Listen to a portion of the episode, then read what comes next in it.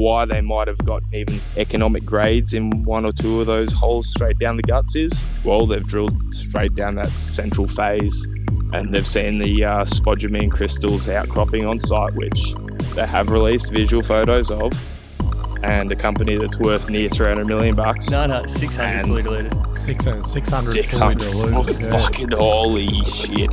Holy shit. Well, uh, hold on to your hats, boys, and uh, make sure you keep some toilet paper around. The- Red five. So Yeah, I know. This sort of uh, this was early today, and it's sort of evolved during our notes writing session. But it just got announced before we hit the go button that Silver Lake Resources are the buyer of this 12% of Red Fives. It poses the question of why. What are the motives? And you know what I'm sensing? Battle of Leonora oh. 2.0. G'day, Money Miners. Welcome to another week, Monday, 18th of September. Welcome back, Matty. Matty, you Mate. rested up? Mate, can they turn the aircon on, on in here? Because mining is heating up at the moment. I am rested and rejuvenated. Walk, got bloody, uh, come back with my tail between me legs. I couldn't live in Sydney. Too many bloody. Oh, them- Mate, a celebrity like those- you? Oh, mate, it was too many. Oh, the poker machines. God, yeah, got me fix over there. I can tell you that much. Well, mate, we got God bless, plenty. God bless the broker pubs. Put it that way. Shout out to all the Sydney brokers. I love yous. got a heap of news guys. to uh, take your mind off things. Jesus Christ, we? we've got a it's all happening. fucking list and a half here. So we've got we've got Wildcat. Yep. Uh, we've also got a got a bit of a call in from a bit of a Twitter gu- geo guru coming in for the Wildcat chat. We sure do. Uh, Abyssinian two four nine D vote the other day. VHM. So won't give too much away, but the Red Five share trade today, and a bit of news Mm. dropped just before the announcement. Uh, this episode recording. Develop Essential that deal, and De Grey. Yep, both bits of news that come out late on Friday that we're going to get into. And uh, really intrigued. oh yeah, jeez, bloody fucking all happening, all It is. It- it's a bit of deja vu with some of them, and I'm very I excited to hope go there. it's deja vu, Trevor, Yeah. and uh, you know what I'm talking about. oh, I know. Hope I know. this is round. To hope this is another going to be a potential new dedicated playlist on YouTube.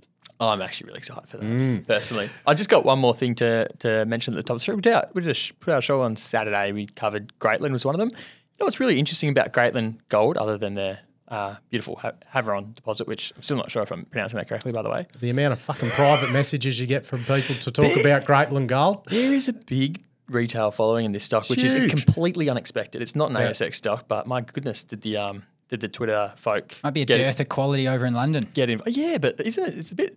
it- It's intriguing that it's got a big Twitter following because it's like an Australian asset, non-controlling joint venture, just all, all that stuff. But anyway, there's a big Twitter crowd for this one, um, and some of those Twitter folk they seem a bit more analytical than your usual Twitter church who love a stock. And I was having some good discourse with them, and um, and they're, they're keen to clarify a few things. So I'm going to keep chatting with those guys, and there might be some a follow up stuff to do with uh, with Greatland when when that all settles. I'm going to be in London next week, guys. And I even put forward the um, option to them to to do a, a follow up episode in person if they want to take me up on on that one. One of the guys uh, said it. We'll call it the Ashes. You might have to take some security with you, Trav. I yeah, maybe. oh, it was all friendly. Ah, good stuff. right. Partners for the day, uh, their their second run, our new one, Smack Power and Technology, Marty Law and the team, boys, uh, mate. I'll tell you, I've been to their I've been to their workshop before. You don't see you'd pretty much have to go to China to see a workshop like theirs. Like their their in house fabrication, Australian made. Look, none of this imported shit. It's all made with their bare hands of Smack Power and Technology, especially their uh, vent on demand and variable speed ventilation drives for secondary ventilation. Mate, if you want to save 400,000 litres of fuel, that's what you should get for your mining and tunneling. Mate, I'm intrigued. I might give Marty a call myself. Mate, go to the. Friday barbecue. Friday, his old man doesn't work there anymore. I would have pinched a couple of darts off him if I was there. But um, mate, Friday barbecue. But mate, very very impressive. Australian owned and made. Yeah, wicked. She's all go, You love to see that talent in mate. You do. WA. Beautiful. And bloody if you and if tell you what, four hundred thousand bucks, four hundred thousand litres of diesel. I'd I'd save that any day. Bloody, you're pretty much a millionaire. Cheers, Smack. Appreciate Good Appreciate on it. you, Smack, and our great friends at Terra Capital. Bondi and Langers. Bondi and Langers. I think they should just change the fun name to Bondi. and, but imagine seeing on a top 20 shareholder list um, just Bondi and Langers. now that is something I want to see. Experts in the natural resource space, Oh, yeah, if you yeah. remember as well. yes, yes. And uh, They've got as good a taste in stocks as they do podcasts to sponsor. They sure do, mate. they got good Look no taste further. in bromances. I, I do always have this feeling it's a one way one. But um, I was wondering about that too, mate. uh, they're pretty much forced into it. Thanks, Tara, for all your support and smack. Right, let's, boys, let's get into it. Alrighty. Wildcat WC8. So, God, this has been in the news much of recent, much due to the due to no assays and a six hundred million dollar unfully diluted market cap. That pretty much sums it up. And let's get let's give it it's a you'd say it's a lithium nearology play to Pilgangoora and Wodgina. It's right next to Pilgangoora. And pretty a much. sort of Azure type, you know, yeah. explosiveness is what the shareholders are looking for. I'm not sure. I'm not sure you call it nearology because it like it does have a deposit, but um, yeah, like the, there's a lot of hot, hype, there's hot yeah. air. There's a lot of hot air. Yeah. So they well, the okay. So their assays have come out today. Uh, As the company put it, a so-called major lithium discovery. Take that with a pinch of salt, given where it's come from. yeah, yeah. Look, what first pass thoughts? We go before we get Bogan on to give his thoughts. Did you did it s- s- jump out of the page as a six hundred mil market cap to you guys? Looking at the grades and everything. I mean, that was jumping out at us for the last month or so as the share price ran up massively. The the announcement was interesting to sort of say the least. Up top, you've got intercepts of 80 odd meters and 200 odd meters, but they're, they're downhole, so they're sort of through the guts of the ore body. And then you, you scroll on a bit further, and you've got estimated true widths of 20, 25 meters. So you think, hang on, maybe maybe it's not so good, but you know, we're going to have a, a geo on to talk us through all his sort of aspects, how he viewed the announcement. So I'll leave that one to him. But Yeah. the the markets reacted very favorably. So they came off. Up up eighty percent, aren't they? Yeah, up eighty. They're up massively, but they'd come off in the past week. Sort of they're pretty much back to their high, back to Exactly. their high where they run to. It just seems like the uh, one is the new one point four percent yeah, in lithium grades. exactly. just and, like they weren't, the grades weren't jumping out of the page. and like we sort of alluded to, you really have to look at the fully diluted market cap of this one. It is very different to what the market cap you might see on on the likes of CommSec is because there's a heap of options that are in the money and all that sort of stuff. yeah. So the market cap isn't exactly what it looks on on first glance, is it? Yeah, I looked at the just. This is a good case study for the money miners out there. I mean, a lot of people might just have their app, or they might Google market cap, and of course, um, you know, basing your your your benchmark of relative valuation in market cap is a, a step better than basing it in share price. Share price is like the ultimate retail like unit bias, and then you graduate and you you, you start realize I got to pay attention to market cap now. Um, and in this one, the market cap you're looking at might not be the true market cap when you're talking about valuation because you've got to fully dilute it for um, you know options in the money or, or, or shares that haven't been quoted or performance rights and all that sort of stuff. In this case, there's 665 million shares on issue right now, but post transaction, there's some shares to still be um, quoted from the recent transaction they did. Um, they tell you in their recent presentation that it's going to be uh, 1062 million or you know 1062 uh, million shares. But on my numbers, if you then dilute for all of the options and performance rights on top of that, the real number is closer to 1.35 billion shares. Maddie and JD on a fully diluted basis, and at 42 cents per share, that's nearly a 600 million dollar fully diluted market cap. And Wow. Huge, Yeah, huge. and guys, Twitter's had some different views, which was interesting. I'll flash up a few tweets for the both of you. Chucky says, Wildcat announces a major lithium discovery at Central Pegmatite based on two direct specials, but the holes drilled across the pegmatite tell a different story, particular in the northern pegmatite. Isn't this misleading? Question mark. Um, you're- Jeez, if that glo- imagine if that glory hole was drilled in the correct dip and that was the ore body, fuck me dead. yeah. I mean, it is interesting. They've they're not, you know, you call them director specials. Chucky does in this case, but they have provided cross sections, which have. not all companies do. So credit to them. I don't, I that. don't think Totally. it was it uh, not a.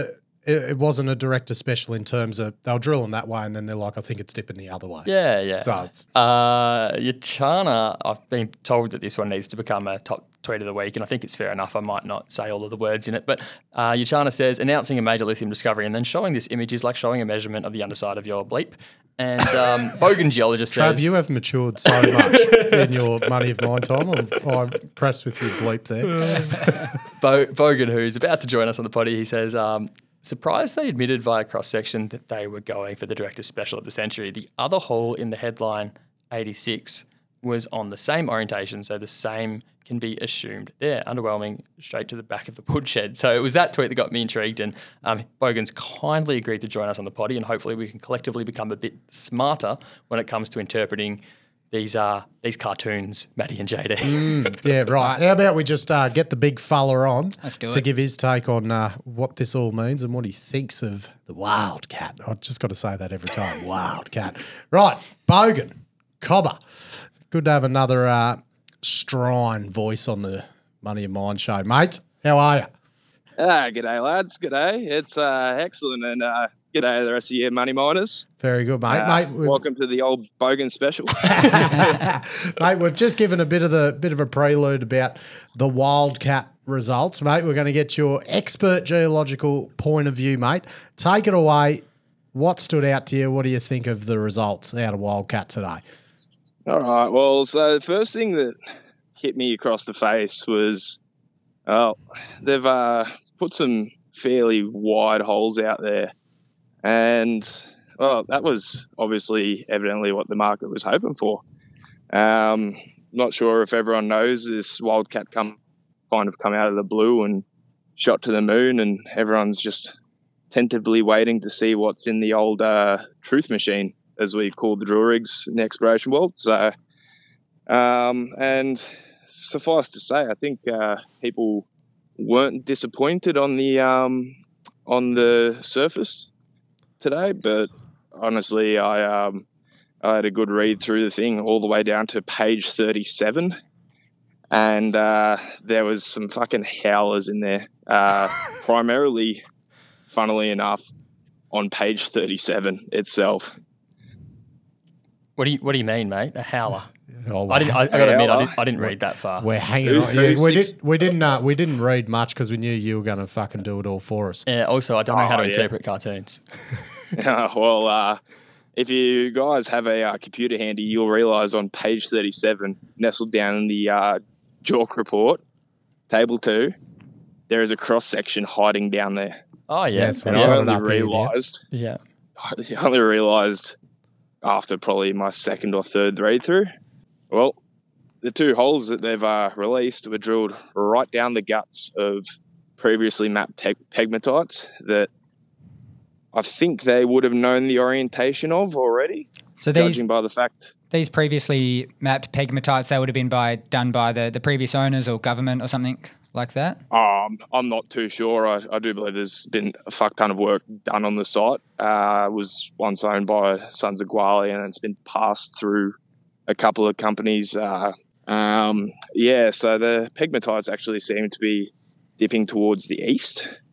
And these two main holes they've drilled were drilled at a 90 degree azimuth, which, if you guys know how a compass works, 90 degrees goes directly to the east. So essentially, 60 degree dip straight down the guts of it. What? Gotcha. Why? Can you? Is there a why? I'm not too sure. I think they've uh, pleaded a bit of ignorance, or uh, or the fact that they didn't know which way the pegmatite was uh, oriented in that area. But you kind of put two and two together, and you drill it all from the same orientation that everything else was drilled out. And if you look at the other holes, well, a good majority of them are drilled to the 270 azimuth, which is that drilling from east to west same orientation as the rest of the holes in the tenement have been drilled at. And from the little ones that they've released in that central zone, it looks like a fairly thin, fairly irregular pegmatite body that has a fairly low grade on it. Yeah, right. So that's looking at that. We're looking at the table now. The the gaps in between the red bits showing it's uh, Yeah. discontinuous. Yep, A lot of in, a lot of internal dikes or something. Yeah, I, I think honestly that uh, the spodumene rich part of the pegmatite is actually quite thin and it tends to pinch and swell. So Squibby. essentially, how these pegmatites work is they uh, crystallize it essentially outside in, and so on the outside you get a, a finer um, rock mass, finer grained, and some uh, a process called fractionation because where as the pegmatite cools, different parts, depending on their uh, chemical nature, crystallize out first, and it slowly grades into a area where you're hoping you're going to get a spodumene phase in the pegmatite. Um, if you ever get a chance to look at, say, Pioneer Dome, they actually had a pollucite area of their pegmatite, which they mined back as Pioneer back in 2018 and exported a DSO cesium product. Uh, there's also lepidolite or petalite phases, and there's also barren quartz phases as well um, that come along with these pegmatites. So, really, what I think might have happened here and why they might have gotten even economic grades in one or two of those holes straight down the guts is well, they've drilled straight down that central phase and they've seen the uh, spodumene crystals outcropping on site, which they have released visual photos of. And a company that's worth near 300 million bucks. No, no, 600 fully diluted. 600, 600 fully diluted. Yeah. Fucking holy shit. Holy shit. Well, uh, hold on to your hats, boys, and uh, make sure you keep some toilet paper around. Yeah, right. Well, you're uh, obviously contrary to the majority of the market since they're up 80% today. So they've uh, Yep. had, certainly had a big, like that, that is back up to where the sort of highs were previously, but there's definitely a bit of mania mm-hmm. around this. Bogan, the, the director special, and I mean, it might be worth you just telling the audience what a director special is as well, but it's a pretty transparent director special. I mean, they give you a cross section on one of the first pages and you can you can kind of see it. Yeah, up front they say downhole as well with the you know the results a bit further down as we touched on at the in the intro being the estimated true width much much thinner than the the initial sort of thickness. Yes, yes, that is very true, and I will give the Wildcat team a bit of credit for that. Um, they have been partially transparent. Uh, I would have liked to see a cross section of the uh, the head, well, essentially the headline hole, the uh, 86. slightly thinner. I think it was 55, yeah, 86, t- t- Tark 86. Yeah, that's um, Yeah, essentially, I, I believe that might have actually just stopped dead, um, which really doesn't make a pretty cross section at all because you can't show the open at depth arrows pointing down. But a director special essentially is a hole that's drilled uh, at an oblique angle to the orientation of the ore body. Uh, so you can imagine a, a tabular uh, sheet like ore body that is extending at a 60 degree uh, dip, um, for instance, running north to south and dipping towards the east. Now, the company comes along and they drill towards the east and try and follow the ore body down as far as possible, creating an intercept that is wider than the actual true width of the ore body, giving investors the impression that the ore body is actually much bigger than they're letting on in terms of its thickness, because at the end of the day, it's not the 2D that drives the tonnage, it's the 3D. Mm. Love Yeah. it, mate. Yeah, right. So You're is right. that um? What did you think of the grades, Bogan? They're not uh. Um, I guess I mentioned before this. It seems one is the new one and a half in lithium for these valuations. They weren't jumping out of the page at you. I didn't think. No, they definitely weren't. And what people really need to look for is not that one headline hole, but all the holes around it. And if you actually go through the table that they've put at the bottom of the received assay results, you'll see there is a lot of thinner, lower grade. uh, We're looking at 0.8s and 0.6s. That cross section that's down on page 37, for instance, I think that that boasts a uh, fairly wide intercept of 0.6% lithium oxide, Yeah, you're right. which is pretty disappointing. And you've got a couple of holes that are essentially drilled, attempting to get to the true width uh, measurement of that ore body. And um, well, yeah, let's hope for the uh, people that have piled into this company's sake that those hits come back at anything above, say, 15 meters at 1%, which I'd say is probably your cutoff for bulk mining a decent open cut pegmatite. And I, th- I think when you're seeing 1.1, 1.2, 1.3, those sort of headline numbers, you'd be really struggling to get a total resource that would be above 1%, wouldn't you? Yeah, that's that's definitely true. And um, people have got to also, uh, if, if you don't have time to learn how an ore body is in the flesh, uh, if you don't have the experience with seeing these things up and personal, um, at least do a little bit of uh, your own research. Take a take an hour, learn what a pegmatite is, learn how they form. Um, people have got to take into account that these pegmatites almost have a bit of a nugget effect to them. Uh, it all depends on the spodumene crystals that essentially you're you're going to be mining at the end of the day. And without having thick, large crystals continuous through the ore body, you might have these little high grade hits here and there that you'll be able to dilute out, smear across a drill hole, and create an intercept that looks far more promising and wide and bulk mineable than it actually is.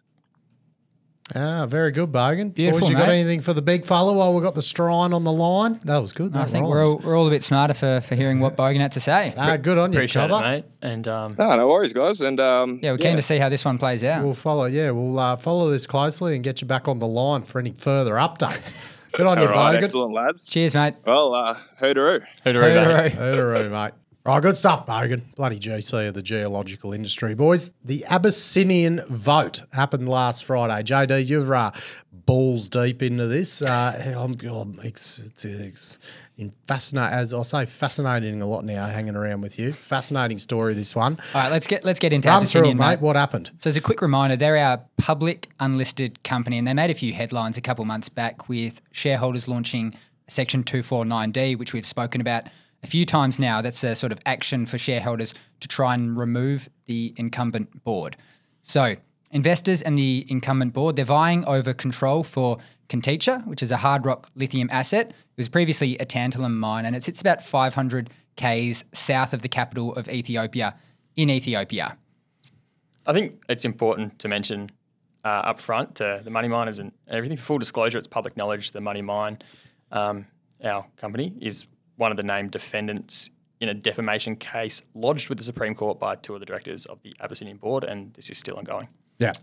So prior to the shareholder vote last Friday, there was an order from the Supreme Court of WA on the 18th of August declaring that the milestone shares that had been granted to directors of the board of Abyssinian were invalid, and they ordered that Abyssinian rectify their register and remove the disputed securities. Subsequent to the court cancellation that I just touched on, but before the 249D vote, which went ahead last Friday, we understand new stock was issued in the vicinity of 14 million new shares to investors who we've not been able to identify. So prior to those new shares being issued, there was roughly 100 million shares on issue, Maddie. So that okay, so that 14 million shares from when Roughly, the think, slightly less. round, Yeah. roundabout. So for in between when the Supreme Court ruling was and the 249D vote, there has been 14 million shares Placed. issued. So Uh, yeah. place. So is that okay? So is that they're a, they're publicly unlisted Yeah, so that so that number 14 million is is pretty key. So the performance shares were cancelled, the new stock was issued, and the shareholder meeting went ahead on Friday. So all three people that were up for election, being Martin Rowley, Brian Talbot, and Eddie Rigg, lost out by 11.9 million shares. The incumbent directors were voted to remain by that exact same margin. So it's not clear who those new shares were issued to, like I touched on, but assuming that they voted in line with the incumbent board, they were the difference on the day. Oh, there you go. So uh, probably probably another example, boys, that's been discussed numerous times by us is the the difficulty of requisitioning shareholders to remove an incumbent board from a two four nine D process. Super tough. I think you're right, mate. Yeah. Right. VHM, changing leadership. Yeah, so that popped up uh, late Friday. It's a bit curious timing. Why it's not the most attention grabbing time to put something up late on a Friday afternoon. VHM, they're a rare earth and mineral sands company. They've got the Goschen project. They capped it 120 million, and they were I think it's Goschen. Go- Goschen. Goss Chen. But What'd you say? Goschen. oh, fuck, it. not even close. I, would, I don't know if that's right, but you're definitely not right. mate, we said one on Friday, and he was wrong. Goschen. Oh, you were, we were both wrong, I think. Yeah. oh, we'll leave this bit in. Oh, but you just go on. I'm just going to get a bloody um Google pronunciation for this. Goss keep, keep, keep running it, Jay. All right, they were listed on January of this year, and since then the stock has halved. An interesting one about this one is that none other than Chris Ellison is 10% shareholder in the company. And that was that was the case pre-IPO as well. So this is personally, it's not in MinRes like a few of the other type of deals that we've spoken about in the past couple of weeks or so. But it was it was a Friday Arvo announcement from memory, and you got uh, yeah leadership change of both the CEO and the and Jeez, the you might be right there, chairman level. JD. Goschen. I think I am. Oh, really? Yeah. Never in doubt. YouTube says Goschen. I mean, I wouldn't trust YouTube as a source. But All right, so VHM announced that Don Rudge is leaving the chairman's role. Ian Smith will assume his role. So he's got experience at WMC, Rio, Newcrest. Ron Douglas, he's going to move into the interim CEO position. So there's plenty of change. Those two I just mentioned have only come on the board a month ago, and a third director also came in, whilst two previous directors retired at that time. So VHM released a DFS in March. But I think, you know, we've previously elaborated in our episode with DK from Terra, like just how hard it is to to get a project like this off the ground. So I think the team, the new team coming in, really has their work cut out for them there. Yeah, and when we spoke with DK, I think he was a bit more reserved about this one. His comments were something along the lines of he wants to see a mineral sands project stand on its own feet before you kind of your studies include a a, um, a rare earths kind of base case. I think you said you can't. Yeah, you can't rely on Yeah. that rare earth being the kicker to get it over the line. And from memory, this is like a, it's a WIM style deposit. The WIM deposits in the mineral sands world have a long history. I think they were discovered a long time ago. Some mineral sands expert will reach out to me and let me know I'm wrong about this. But um, I think there was like uh, Luca discovered some of the WIMs way back in the day, but they were uh, weren't able to find a processing solution for some of them. I'm pretty sure VHMs are a little bit different in some way, but the WIMs have a have a, um, a really intriguing history when it comes to mineral sands and processing solutions and all that sort of stuff. There you go. Should we right. talk about develop, guys? Develop essential. Uh, so the deal has been in the, as you said, riveting um, 696 page scheme booklet. Uh, Fascinating. oh, mate, did you read the whole thing, JD? You would have too. I didn't. I, re- I read plenty of the independent experts' take. You need to get some kids, I reckon. uh, so within that independent expert report, it, the deal was deemed not fair, but we're going to go into why that is, and it's not a bloody. It's not as simple as that, and there's a big reason behind it that these boys are going to go in. William is uh, not happy about it. Yeah. Isn't it funny looking at the quotes in the AFR? Like, if you just read the quotes, you acha- attached a big yell to them. I read Did it ya? like, Please tell me where I can buy developed shares at a dollar seventy three. I didn't read 'em like that. I read them as Yeah, like okay. him yelling and saying, "Do Yeah. you know where I can?" but anyway, I was reading oh, it as like I a um, a sales pitch in some ways, but yeah, that's Nah, funny. I reckon I, I, I heard You got a bit more history I with, heard, I heard yelling. with Mr. Beament than, than we do. Right, boys, let's let's get into it now. do it, We're mate. talking about the Pioneer Dome lithium project um, down in the oh, south of the near Norseman, really, in the Goldfields area, near Yep. near Bald Hill and Buldania. Um, developer.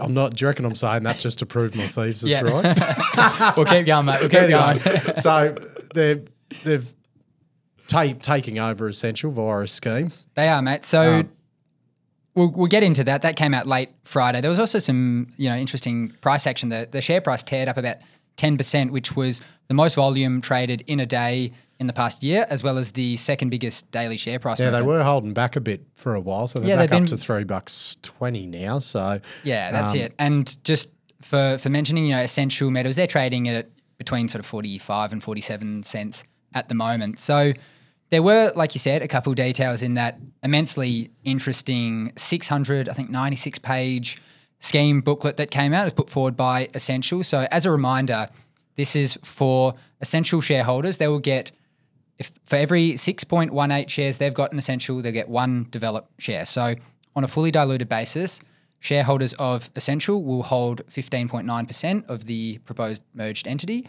and shareholders of Develop will hold 84.1%. Do, do you, when you look at this deal, do you say it's a takeover or a merger?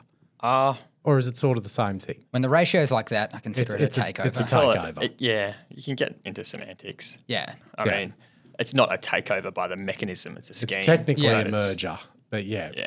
Yeah, but it's the same when you see, you know, a merger of equals. You know, Yeah, right. is it a merger of equals? Yeah. Anyway, so the independent expert report that accompanies the scheme came out, and the verdict, like you said, Maddie, was not fair but reasonable. So it's it's not totally surprising, though, much to the dismay of Mr. Beament. So why don't we just do a quick description of what fair and what reasonable mean? Because we speak about it all the time, and you know, like we said, it's not surprising in this case, but I think it's mm. you know a bit confusing of what those words actually mean Yeah. in this context. And fair is all about value, and the independent expert has a way of assessing that. The, to define it, fair is an offer is considered fair if the value of the offer price or consideration is equal to or greater than the value of the securities that are subject of the offer. So it's just math. And reasonable, an offer is considered reasonable if it is fair, but if an offer is not fair, it can still be considered reasonable if the independent expert believes that there are sufficient reasons for shareholders to accept the offer in the absence of a higher bid. So it's, it's mm. quite simple, and hence, in this case, Essential, whose board has backed the deal already, can say that the independent expert concluded the deal to be in the best interest of Essential shareholders because it was classed reasonable. So Okay. with all that technical stuff said, it really just gets down to what the independent expert has valued the two businesses at because it's a, a scrip deal. So we won't go into the depths of how BDO, they are the independent experts, valued the business, but we'll show on screen now what the ultimate outcome was. So they do a sum of the parts analysis and they combine the, the value that they ascribe to the various assets that each of these businesses hold. So they broke out a low, preferred, and high value scenario for each of the value of 6.18 essential shares and the value of the proposed merged entity. Hmm. So, like I said, it shouldn't be all that surprising that this one was deemed unfair. You've got, you know, Bill Beament's Develop Global here, similar to Raleigh's Genesis, Mark Clark's Capricorn. They all trade at significant premiums because of that high quality management that all those companies have. So, independent experts have trouble putting this in their model. You can do your sum of the parts value is based on cash flow. It's really hard to, um, yeah, to wrap, wrap management premium into into cash flow. But in the real world of mining investment, we know that good management teams command a premium, rightfully so, because of their history, and that you know creates value. But, um, Absolutely. it's I kind of hard to back solve that. And hence I you get reckon I could add uh, like a bit of a multiplier into these sheets, and it's called the Matty GC factor. and like you just apply, it's a bit of a multiplier for a management premium, you'd say. I love it. And hen- hence you get a value of $1.73 in their case for develop. But Maddie, why don't you why don't you read out a couple of the uh, the quotes that Mr. Beament had to say about this? Well, that's as I said. I'll read. Um, I'll read it as it said. Uh, please tell me where I can buy developed shares at a dollar seventy three, or you could, as I first interpret it. Please tell me where I can buy developed shares at a dollar seventy three.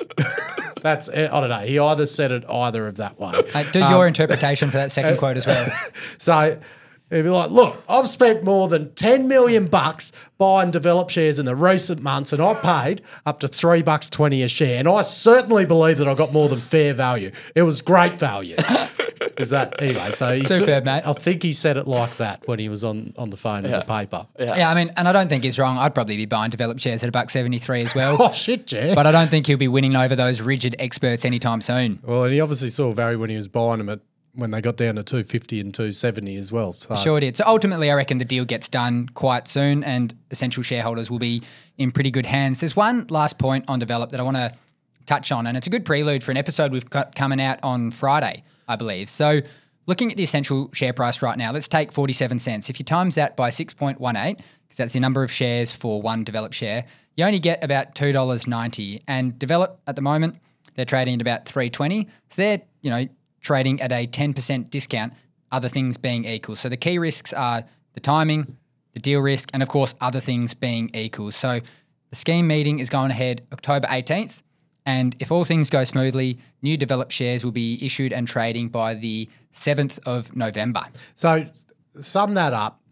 Was there no way he could, that could be classed fair and reasonable when you got a high management premium? Is there a way? I, Was this unavoidable I, it pro- yeah, probably probably in was. this case? Don't know.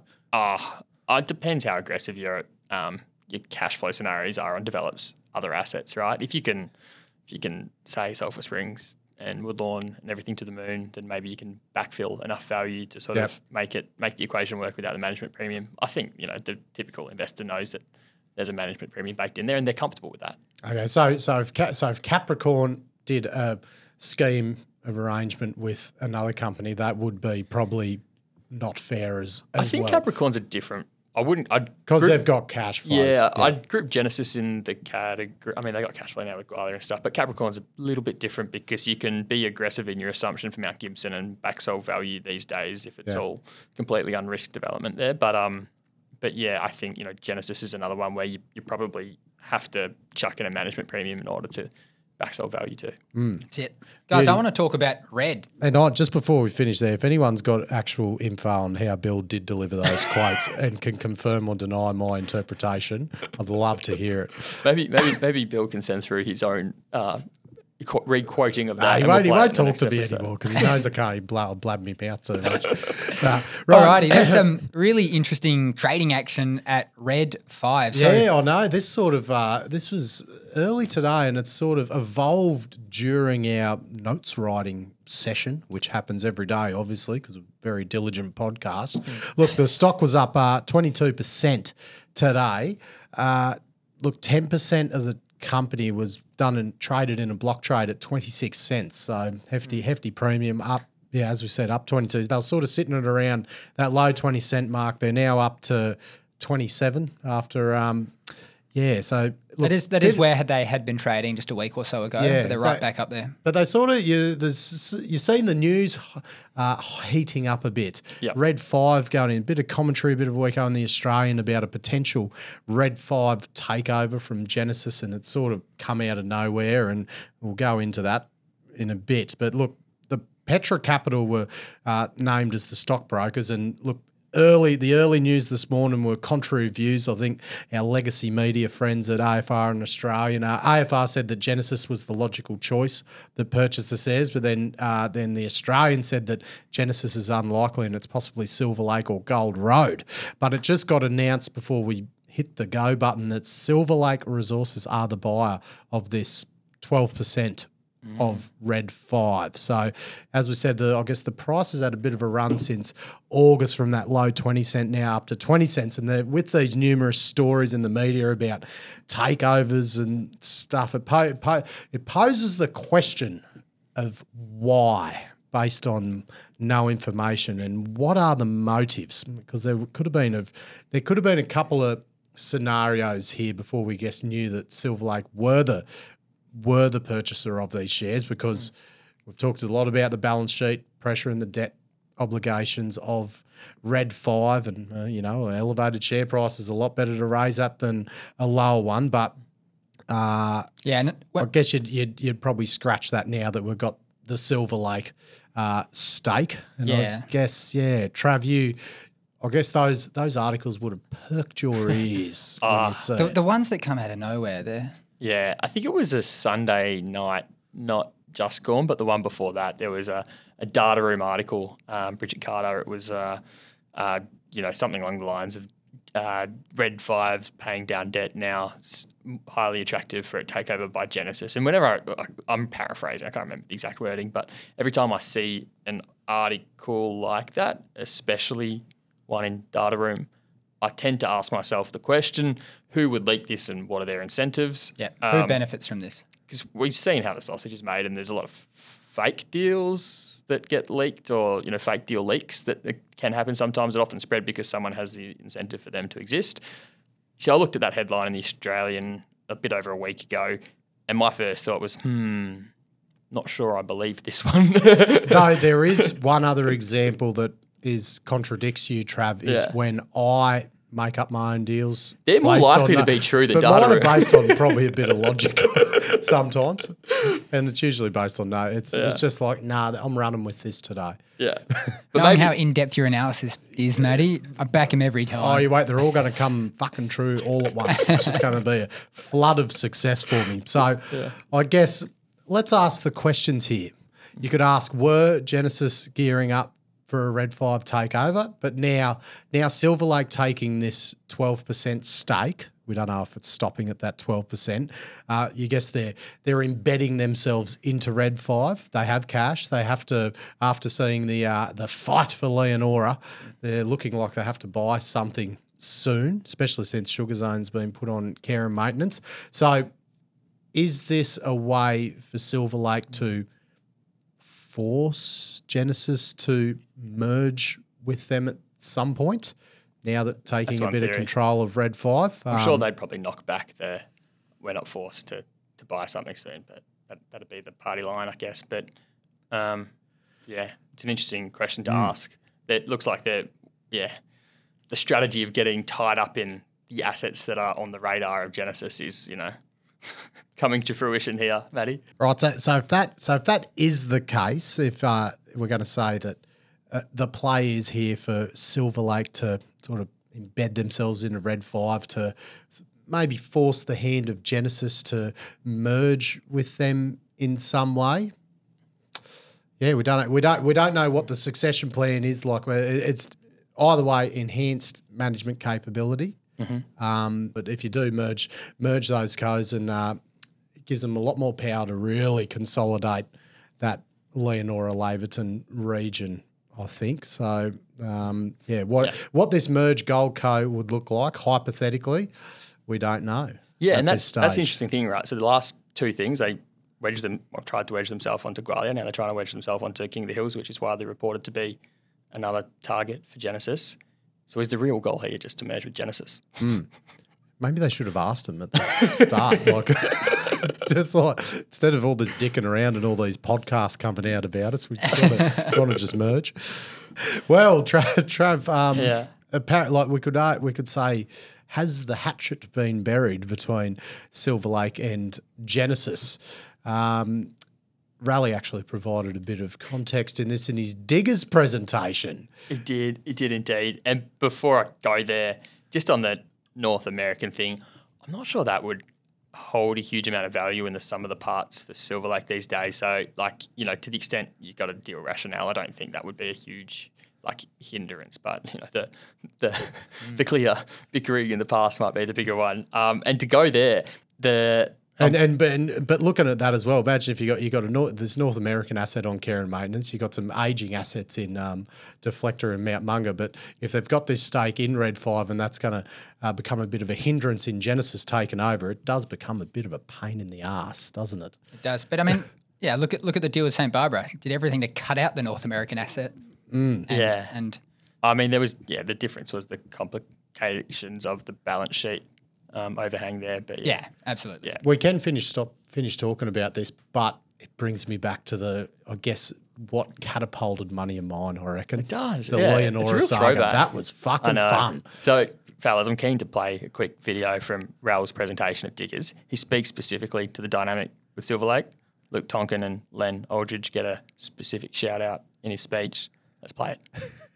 Um, so for me, I'm not about contract bashing. I'd actually much rather be working with our contract partners. Uh, but when it comes to interlopers and M&A discussions for another matter.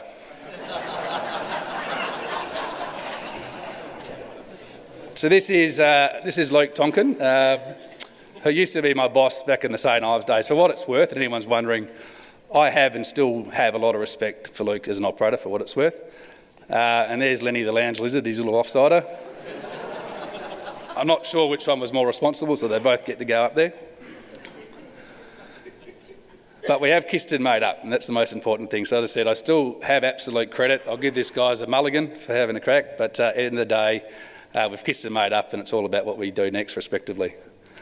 Well, I think the key words there, besides all the, the, the humour involved, loved it. The, what do you say? The lounge lizard. Lenny the lounge lizard, he's a little offsider. Oh god, that would be, they would love that. Um, but it's all about what we do next, respectively. Yeah, I, I stuck onto that last quote there. What we do next, each respectively, right? And it seems Silver Lake won another round in the boxing ring, Maddie and JD. And you know what I'm sensing? I'm getting a real feeling for it. Battle of Leonora 2.0. oh. what do you reckon? Do you reckon Ral's better at um, physical boxing or corporate boxing? Oh, you know, like buddy. I'd back him in the corporate arena. Yeah, I reckon he's uh, yeah at like a Tim Tszyu sort of level. I reckon.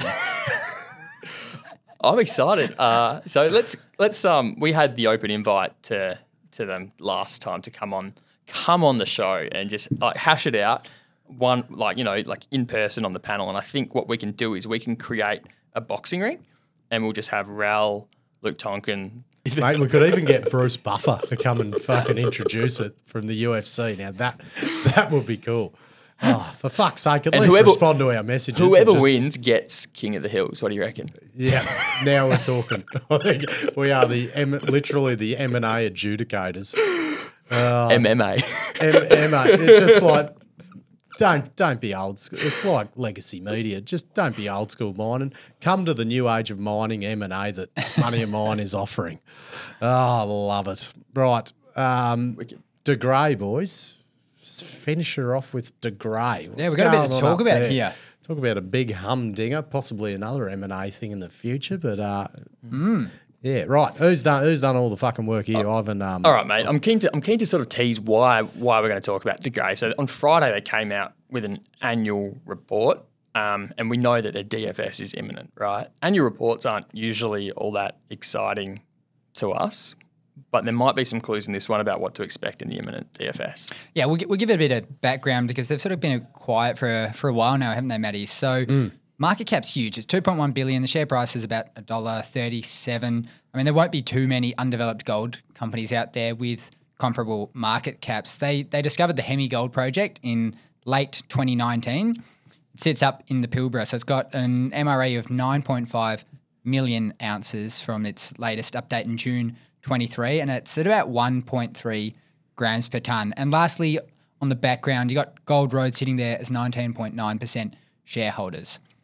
The PFS came out in September 2022, and we'll give a bit of background because it's interesting to see where the DFS goes from this. It's been, you know, a year or so, and the the environment has been very inflationary, which we'll get into. So the maiden Hemi reserve was 5.1 million ounces at 1.5 grams.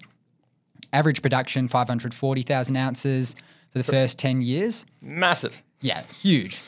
NPV 5 of 2.7 billion with an IRR of 41%, 1.8 year payback, all in sustaining cost of just under 1300 per ounce Aussie and a 10 point uh, a 10 million ton per annum plant. So, So that and you, huge. It's it's yeah, because you look at what who would you compare it to? Like like Genesis. Well, they they were striving with all of their operations for Tower Hill once everything come online to be about four hundred thousand ounces, I think, from memory. Oh, I thought it was three. yeah, Three thr- or four, thr- yeah. 300 for now. Um, what like Silver Lake are pumping out two hundred odd across all their operations. Yep. Like yeah, so like five hundred from one big one operation is bloody huge. Cap- Massive. Capricorn are pumping out what one hundred and twenty thousand ounces. Yeah, Karlawinda doing 120. So the last detail is that the pre-production capex was put at Aussie 1.05 billion. So That's the important number. yeah, key number. So like we said, DFS it's imminent. It's going to come out in the next 12 days if if the company's to be believed. So we're going to talk about POX circuits here. And this is this is because in the PFS and other messaging, De Grey are going to be using this POX circuit. So it's a critical thing to understand. And I'm pretty sure, I could be wrong, but I'm pretty sure De Grey's POX, um, if it comes to fruition, would be the first POX plant in, in Australia. Yeah. So as a, as a quick reminder, POX circuit's just an abbreviation for pressure oxidation circuit. So it's it's used when the ore that contains the gold is not easily recoverable using your more standard or conventional methods. So It's like a, it's another alternative to HPAL, like to acid leaching as well. Exactly. So, like you elegantly put it, Maddie, in a previous episode, using that pistachio analogy, mm, Yeah, well, like if you think of what they call it refractory Yeah. gold instead of free milling just responds to cyanide treatment, refractory gold doesn't. So you think of it as a pistachio nut. The nut inside is the gold, and then you've got this shell of either usually arsenic, like in um, Calidus's case, it's stibnite, like it's contained within the antimony. So it fully encapsulates the gold. So even after you crush it up, the cyanide can't dissolve the gold into solution because it can't reach the gold. So you need this stage of either like a pressure, oxidation or like a roasting of some sort to um, get the shit off it to expose the gold so it then can be leached into a cyanide solution. So yeah, so that, that POX circuit comes at the near the end of the, the flow sheet, and they modelled a throughput of 0.8 million tonnes per annum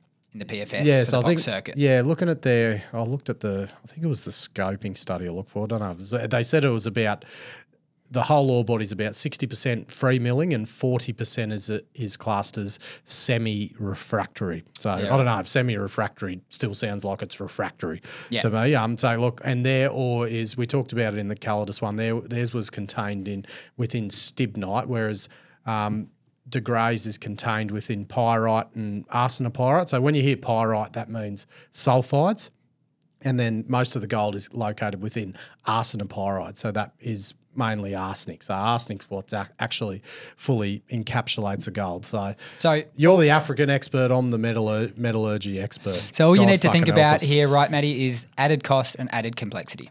Yeah, yeah, but it, I'll be interested to see, due to the scale, how much if if you're going to look at POX and like you look at all the Indonesian laterite projects, like when when it's that fucking big, Yeah. that's when like POX and things aren't. If you got POX on a very small mine, I think then it's it becomes an issue. But when you got a big, you're producing over half a million ounces, that you're like, it's probably not as big of a a deterrent Yeah, for the investment case. Mm. It's HPAL in Indonesian right? Yeah, but it's like sim like Yeah, okay. POX The, is a- the point is, yeah, high capital It's, it's that extra yeah, step of the Yeah. processing that you need to actually make it happen. So Yeah. Yeah. So the annual report, like we touched on, came out late Friday, and there were a few few details, Matty, that that stood out that I reckon we should get into. So firstly, with a couple quotes from the chairman's letter. Clearly, inflationary pressures will see some adjustments relative to the PFS, and let us acknowledge the DFS is being undertaken in a difficult environment with inflationary pressures coupled by staffing shortages. Oh, two mentions of inflationary pressures in the, in Mm, and a bit- letter. And a bit is just a warning before we double our capital costs. oh, maybe not double. and, a, and a bit further on, final investment decision had been targeted for calendar year 23. However, timing is now for early 2024. It's, cl- it's clearly there's, there's some signalling about capex before the DFS drops within 12 days. We reckon so. Uh, we know it's going to be bigger than one billion, right? They're sig- signaling north. Um, the question is, how big is it going to be, and what will that mean for the project returns, right? Because any incremental capital you're adding also is that inflation having an impact on costs. That you know NPV takes a proportionate um, downwards move. So yeah, the, the, I still have Northern Star's Super Pit expansion FID fresh in my mind. Capex for that went from one billion to 1.5 billion in the space of a year. And the, and the scope changed slightly as well. So It absolutely did. And I wonder if we see the same for De Grey. The market is probably pricing that in already. I think broker consensus about is about 1.2 billion. that'd be less than a 15% increase. So that would be, That'd be in a, my view, quite good if it came out Yeah, of that. that'd be a pretty good result. Yeah. we'd probably But- expect north of that. Yeah. There was another detail in the annual report that I want to point out to you guys. So there was facts around remuneration that kind of turned my head a little bit. The company had a three-year remuneration plan set out in 2020 to align incentives as most companies do, and that strategy ended this year. So all key management's fixed short-term and long-term incentives were re- were reviewed and then ultimately rewarded. So the long-term incentive targets, which were to be completed by the 30th of June 2023, so past now, were to remain employed, delineate 12 million ounces at Hemi, complete the DFS, confirming 500,000 ounces with a 12-year mine life, and lastly, to secure debt and equity fi- and or equity financing. So it's at the board's discretion whether these incentives would be awarded, and ultimately, like I said, they were, which is pretty intriguing to say the least. Because if you look through those, Hemi does not yet have a 12 million ounce resource. A DFS was not completed by June 30th, and funding has not yet been secured. So, yeah, we can move on from that one. Um, what we're looking out for in the DFS, because like we said, any day now we're going to see this one drop, and there's a few things that we've got our eyes fixed on. So, like we've sort of been alluding to, metallurgy is super important. So, recoveries, they pointed out in the PFS an average of 93.6. That's pretty good. So, mm. it'd be interesting to see once they've done a bit more work on it, like they have over the past year, what that comes out at. As well, CapEx, like discussed, an update on project funding and how that's all coming together. And lastly, what discount rate is used. So they used 5%. I probably expect them to do the same.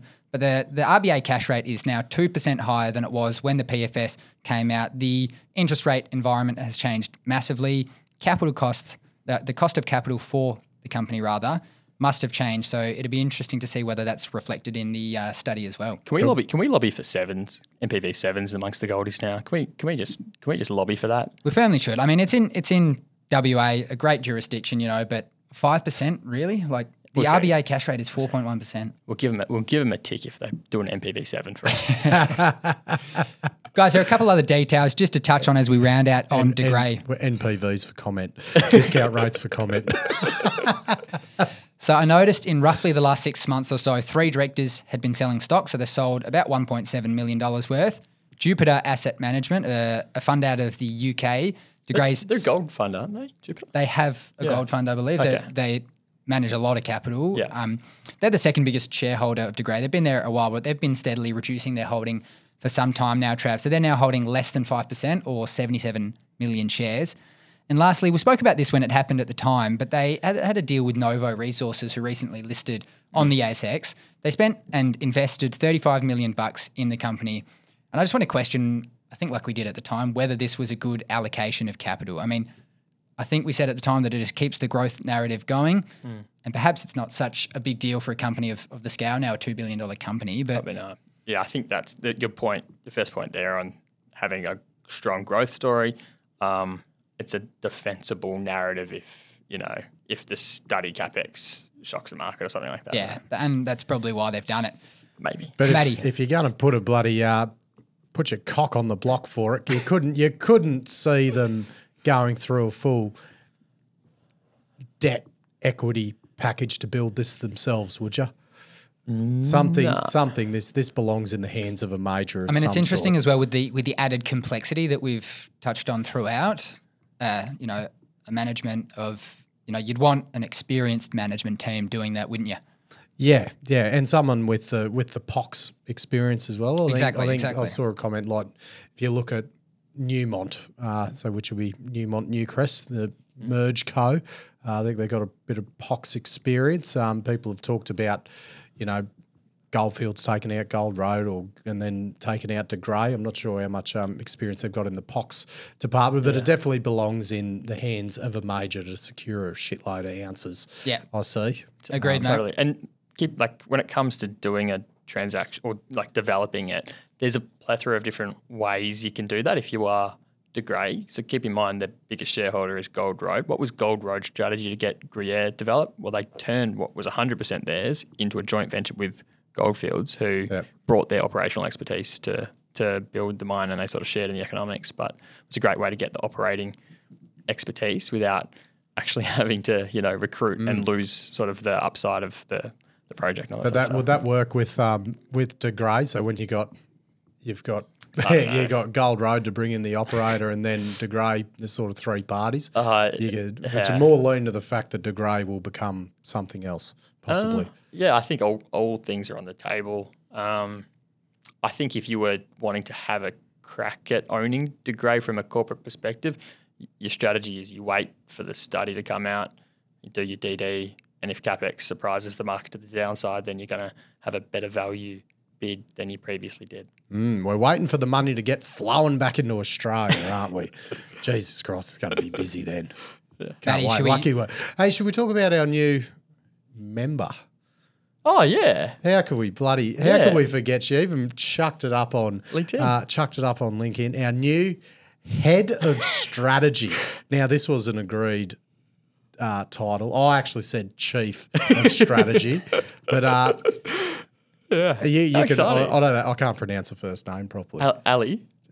Uh, last name, sorry. Not a- I- Ali Galavitas. Yeah. uh, Ali I'm probably Galavides, saying that wrong too, but I Ali- call her Ali GC. Yeah. She's a bloody, she's an absolute legend, and she's uh, she's now on board as our head of strategy. So Yeah, we're stoked to have Ali G on on board with Money Mind. So pretty much, you've, not everyone has to talk to only us now. We've got- I'm so excited about. and we're a team of four. Like, that's pretty Tell you before, exciting. I couldn't believe someone actually put on LinkedIn that Yeah. they work for us. I'm like, Yeah. what the fuck has happened to the world? Yeah. This is a, awesome. But, mate, she's an absolute jet, and we are so excited to have her on board. So she's going to be uh, driving money of mine into the bloody stratosphere. I'm so excited to have her. Hundred percent, mate. Agreed. And the Money Miners are nowhere well from it.